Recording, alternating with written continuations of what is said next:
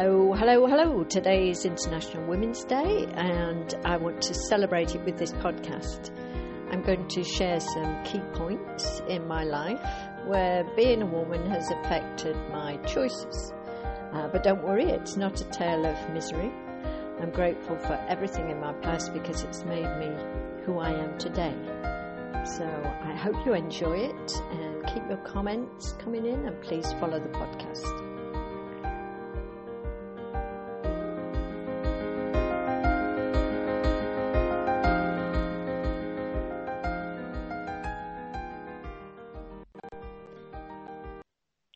So the bad news is this is the second time I'm recording this podcast. Um, but the good news is that um, I received my French nationality today, and in all the excitement, I didn't press save on the earlier version. So here's take two. Um, and I will always remember when I got my nationality on International Women's Day. So that that's great.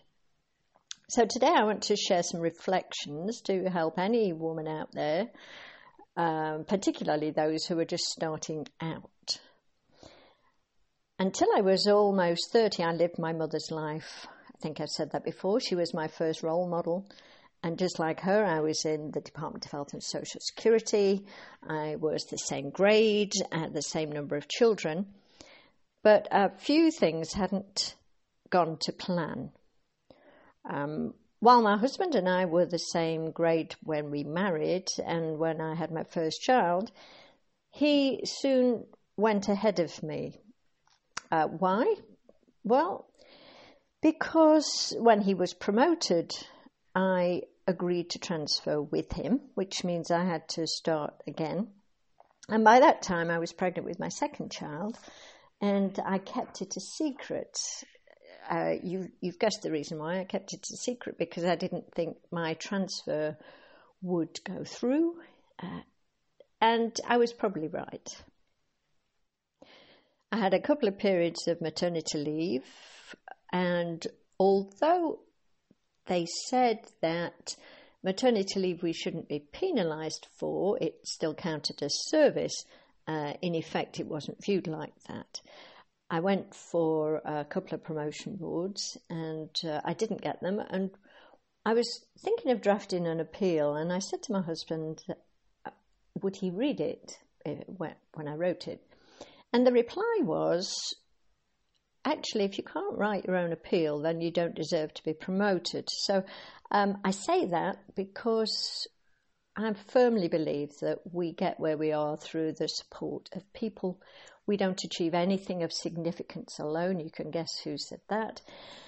And so, um, yes, that was quite a shock. So, fast forward then to a few years later when that relationship had failed, I was pregnant with my third child and jobless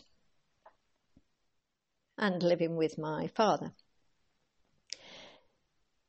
I had a choice a three week old baby, what was I going to do with my time? So I started a legal executive course. I decided to do two years in one uh, because I was doing nothing else. And at the end of that year, I then had a choice to make. Did I pursue what was a really low paid career at the beginning in the legal world, or did I get reinstated into the civil service? So, with three children, I decided on the latter. I had the benefit, though, of working part time. The public sector has always been more flexible, which is why there were so many women in the public sector. The part where I was was 80% female, I think, but certainly we were all huddled round the more around the bottom end than the top end. So I worked part time and I had an extremely enlightened boss of the office who could see that as part time workers, there were certain things that affected us that didn't affect other people.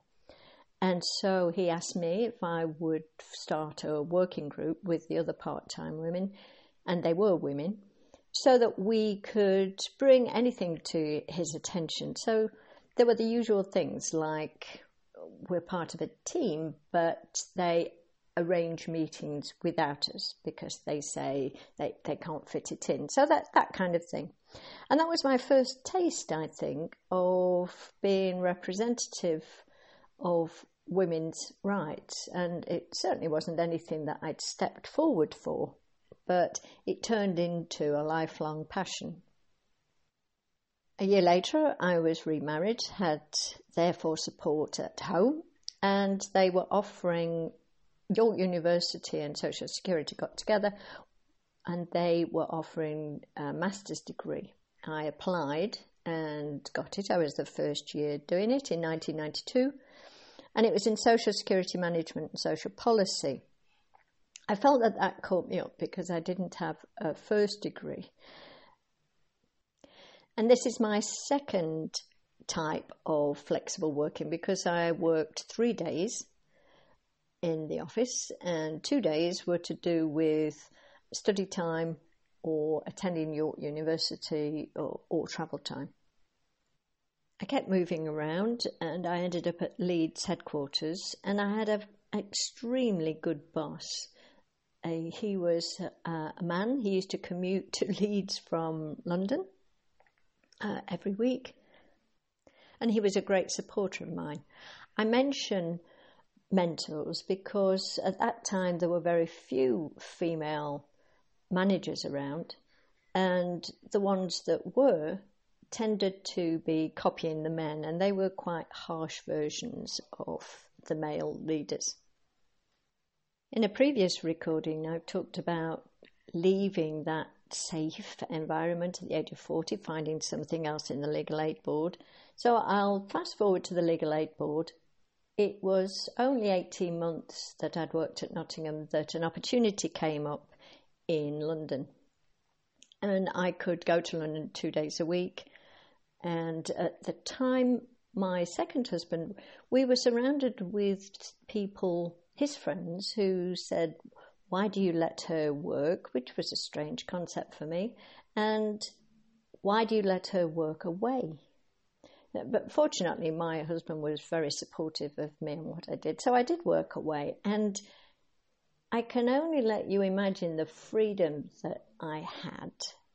Uh, as women, if, if we're at home and we have three children and things to do, then to be away when you could just focus on your job was quite a, a benefit, and I was very grateful for that. My last role for the Legal Services Commission, as it became, was as Director of Equality. And this again was another broadening of my experience because, yes, I knew what it was like to be a woman and I'd experienced what male privilege felt like. But I had to understand some of the other issues around disability and race. And I was fortunate enough to be surrounded by people in the team who knew these things so much better than me. And one conversation that I had with uh, a black woman when I was saying things like, yeah, but we have to put these things in certain terms and we have to be calm and we have to say it so that people will listen. Um, I remember her very patiently looking at me and saying, Jill, the Equalities Act came in in 1970. How patient do you want me to be? And uh, you can tell I've remembered that conversation for, wow, it must be 25 years. And it left uh, an impression on me, and I realized that I had to think wider and understand other people's positions. That's been a very quick tour through about 20 or 30 years there, uh, and I just want to summarize a few points that may help you. So, the first thing is Yes, there is male privilege, and many men today are understanding that. There's a great new organisation uh, in Luxembourg called Men for Inclusion. Um, and they help each other. And rather than criticise that, I think women should help each other. Never apologize for helping another woman. The second thing is that mentors are a really good idea. And many women that I know have both a female and a male mentor because they have different perspectives. The third thing is that part time is a great value for money. I didn't say much about this, but when I worked five hours a day and the others were working seven and a half, eight hours a day, uh, I was producing the same amount of work. Why? Because I was so grateful to be allowed to be part time that I would miss the breaks, miss the social side of things. And so, if there are any managers and leaders out there, part timers are great value for money. I think there's lots of research around this. Another thing is that, yes, whilst we are at home on maternity leave, then we do fall behind. I don't think that this will change until parental leave is shared and more men do this. But always remember that we have the benefit of maternity leave because, and we had to fight for that. So be grateful for what we do have and make sure that you do everything that you can to, that you don't fall behind.